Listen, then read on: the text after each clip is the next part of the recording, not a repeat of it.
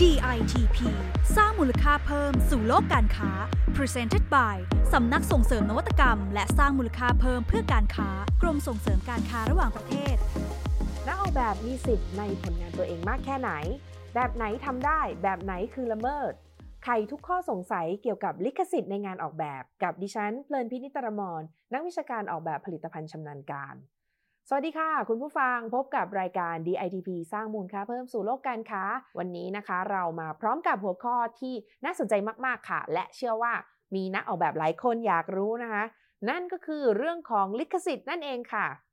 เมื่อพูดถึงคำว่าลิขสิทธิ์นะคะ เชื่อว่าหลายคนกุมขมับค่ะ แล้วก็เตรียมปวดหัวกันอยู่อย่างแน่นอนเลยใช่ไหมคะ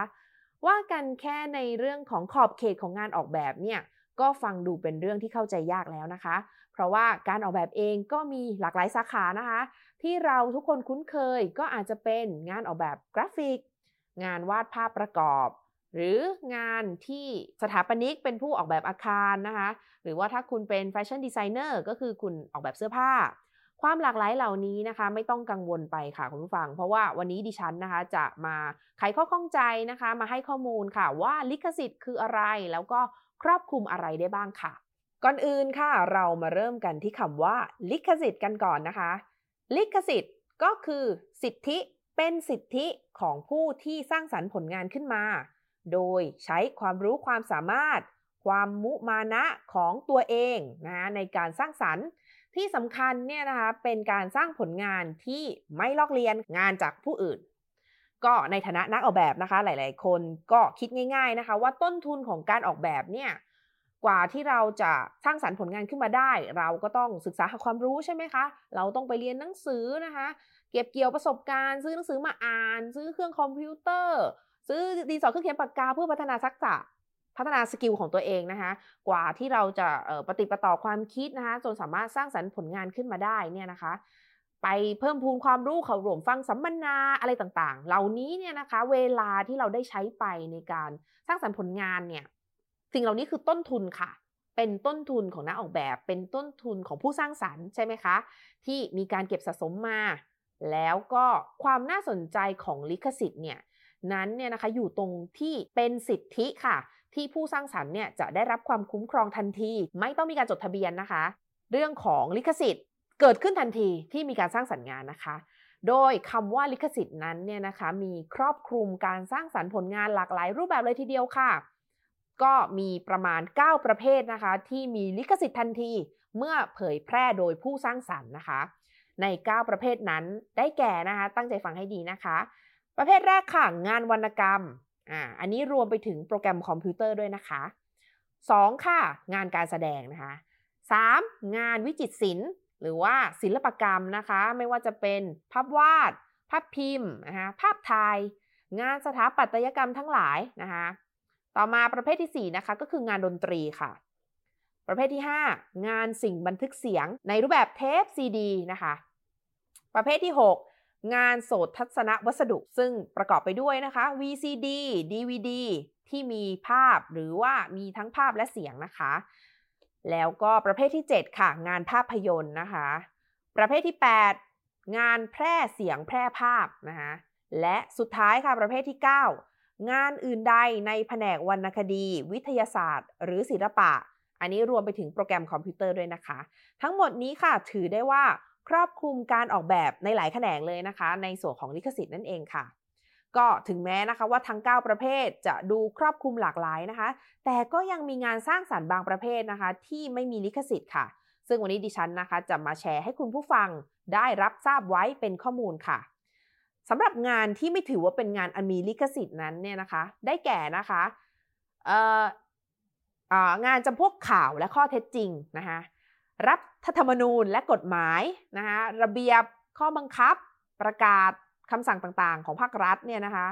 คำพิพากษาคำวินิจฉัยของราชการ แล้วก็คำแปลของสิ่งต่างๆ ข้างต้นนั่นเองค่ะ ก็สิ่งเหล่านี้เนี่ยไม่ถือว่ามีลิขสิทธิ์นะคะ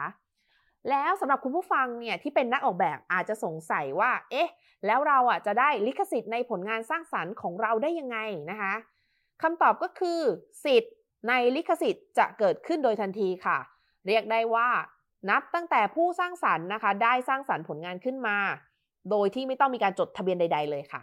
เมื่อรู้อย่างนี้แล้วนะคะ เราในฐานะที่เป็นเจ้าของลิขสิทธิ์เนี่ย จึงควรที่จะปกป้องคุ้มครองสิทธิ์ของตนเองนะคะ ซึ่งสิ่งเหล่านี้ทำได้โดย มีการเก็บรวบรวมหลักฐานต่างๆนะคะ ที่ได้ทำการสร้างสารรค์ผลงานนั้นขึ้น เพื่อประโยชน์ในการพิสูจน์สิทธิ์ค่ะ หรือการแสดงความเป็นเจ้าของในโอกาสต่อไปนั่นเองนะคะ แต่ในโลกของการทำงานในอุตสาหกรรมสร้างสารรค์ในศตวรรษที่ 21 นี้เนี่ยนะคะ ไม่ใช่เพียงแค่นักออกแบบเท่านั้นนะคะ ที่สามารถจะเป็นเจ้าของลิขสิทธิ์ได้ค่ะ เพราะว่าผลงานชิ้นหนึ่งเนี่ยหนึ่งชิ้นเนี่ยนะคะ บางทีมีผู้มีส่วนเกี่ยวข้องมากมาย ที่มาร่วมด้วยช่วยกันปั้นให้ผลงานนั้นสำเร็จขึ้นมาค่ะ ดังนั้นแล้วนะคะ ก็ฝากข้อควรรู้สำหรับเรื่องนี้เอาไว้นะคะ ก็คือว่า บุคคลอื่นอาจมีสิทธิ์ในงานที่สร้างสรรค์นั้นก็ได้ เช่นกันนะคะ ขึ้นอยู่กับข้อเท็จจริงต่างๆ ในการได้มาซึ่งลิขสิทธิ์ค่ะ เช่น การสร้างสรรค์งานร่วมกัน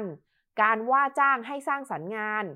การโอนสิทธิ์ในลิขสิทธิ์เป็นต้นนะคะ ซึ่งผู้มีลิขสิทธิ์เนี้ยจึงอาจจะเป็นบุคคลหรือกลุ่มคนได้ดังต่อไปนี้ค่ะ อาจจะเป็นนะคะ 1. ผู้สร้างสรรค์งานขึ้นมาใหม่ ทั้งที่สร้างสรรค์งานด้วยตนเองแต่เพียงผู้เดียว หรือเป็นผู้สร้างสรรค์งานร่วมกันค่ะ หรือว่า 2 นะคะ เป็นผู้สร้างสรรค์ในฐานะพนักงานหรือว่าลูกจ้าง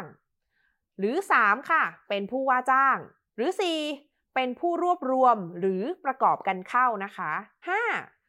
เป็นกระทรวง ทบวง กรม หรือหน่วยงานอื่นใดของรัฐหรือท้องถิ่นนะคะข้อ6นะคะเป็นผู้รับโอนสิทธิ์นะคะเป็นผู้รับโอนลิขสิทธิ์นั้นมานะคะ ก็เลยได้รับสิทธิ์นะคะ ข้อ 7 ค่ะ เป็นผู้สร้างสารรค์ ซึ่งเป็นชาติภาคีอนุสัญญาระหว่างประเทศ เช่นนะคะ อนุสัญญากรุงเบิร์น และประเทศในภาคีสมาชิกขององค์การค้าโลกนะคะเป็นประเภทที่ 8 ก็คือ เป็นผู้พิมพ์โฆษณางานที่ใช้นามแฝง หรือนามปากกาที่ไม่ปรากฏชื่อผู้สร้างสรรค์ค่ะ ซึ่งในทางกลับกันนะคะ ไม่ใช่แค่ทางฝั่งนักออกแบบที่ต้องรู้สิทธิ์ของตัวเองเท่านั้น ทางฝั่งของผู้ประกอบการเองหรือภาคธุรกิจเนี่ยก็ควรที่จะให้ความเคารพนะคะขีดเส้นใต้ ให้ความเคารพในลิขสิทธิ์ของการใช้งานด้วยเช่นเดียวกันค่ะ ก็จะขอยกตัวอย่างนะคะเคสเพื่อให้คุณผู้ฟังเข้าใจได้ง่ายมากขึ้นนะคะ หนึ่งในลิขสิทธิ์นะคะ ที่โดนละเมิดบ่อยมากที่สุด ให้ทายคืออะไรค่ะ ตอบเลยค่ะ ลิขสิทธิ์ที่โดนละเมิดมากที่สุดอย่างหนึ่งนะคะ ก็คือลิขสิทธิ์รูปภาพนั่นเองค่ะ ก็ด้วยเทคโนโลยีอินเทอร์เน็ตเนี่ยนะคะ ที่ทำให้เจ้าของแบรนด์หรือธุรกิจต่างๆ เนี่ยเข้าถึงภาพรูปภาพสวยๆ ได้ทั่วทุกมุมโลกนะคะ ที่มีการอัปโหลดขึ้นไปในโลกอินเทอร์เน็ตเนี่ยนะคะเราเองเนี่ยจริงๆแล้วนะคะ ไม่สามารถกดเซฟแล้วเอามาใช้งานในเชิงพาณิชย์ได้โดยเด็ดขาดนะคะ ยกเว้นว่าผู้สร้างสารรค์เนี่ยเขาได้เขียนเงื่อนไขให้ใช้งานได้ การลบลายน้ำหรือว่าการตัดเครดิตผู้ถ่ายภาพเนี่ยถือว่าเป็นความผิดนะคะ ทางที่ถูกต้องเนี่ยเจ้าของธุรกิจหรือว่าผู้ประกอบการควรจะติดต่อซื้อภาพที่ถูกต้องลิขสิทธิ์นะคะ หรือติดต่อเจ้าของผลงานเพื่อตกลงในเงื่อนไขของการใช้งานอย่างถูกต้องค่ะ ต่อมานะคะที่เรียกได้ว่าถูกละเมิดบ่อยพอกันก็คือลิขสิทธิ์ของเพลงค่ะ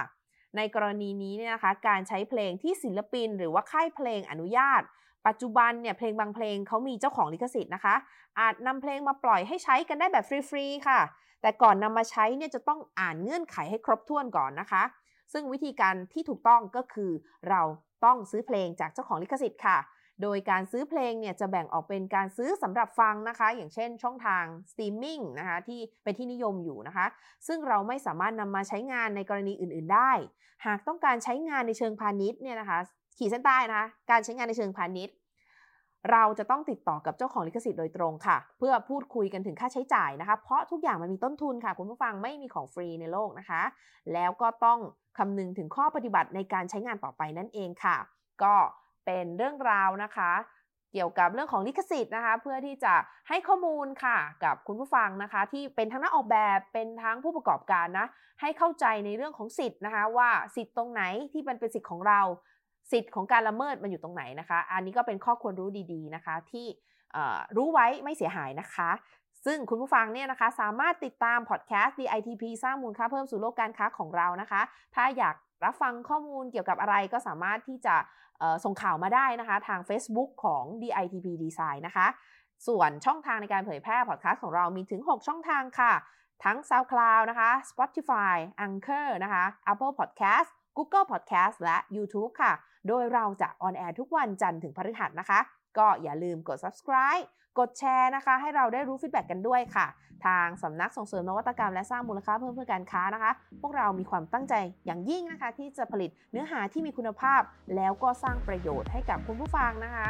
เพื่อพัฒนาธุรกิจตัวเอง ให้ได้รับการยอมรับในระดับสากลค่ะสำหรับวันนี้นะคะดิฉันเพลินพินิตมรนักวิชาการออกแบบผลิตภัณฑ์ชำนาญการ ต้องขอลาคุณผู้ฟังไปก่อน พบกันใหม่ EP หน้าค่ะ สวัสดีค่ะ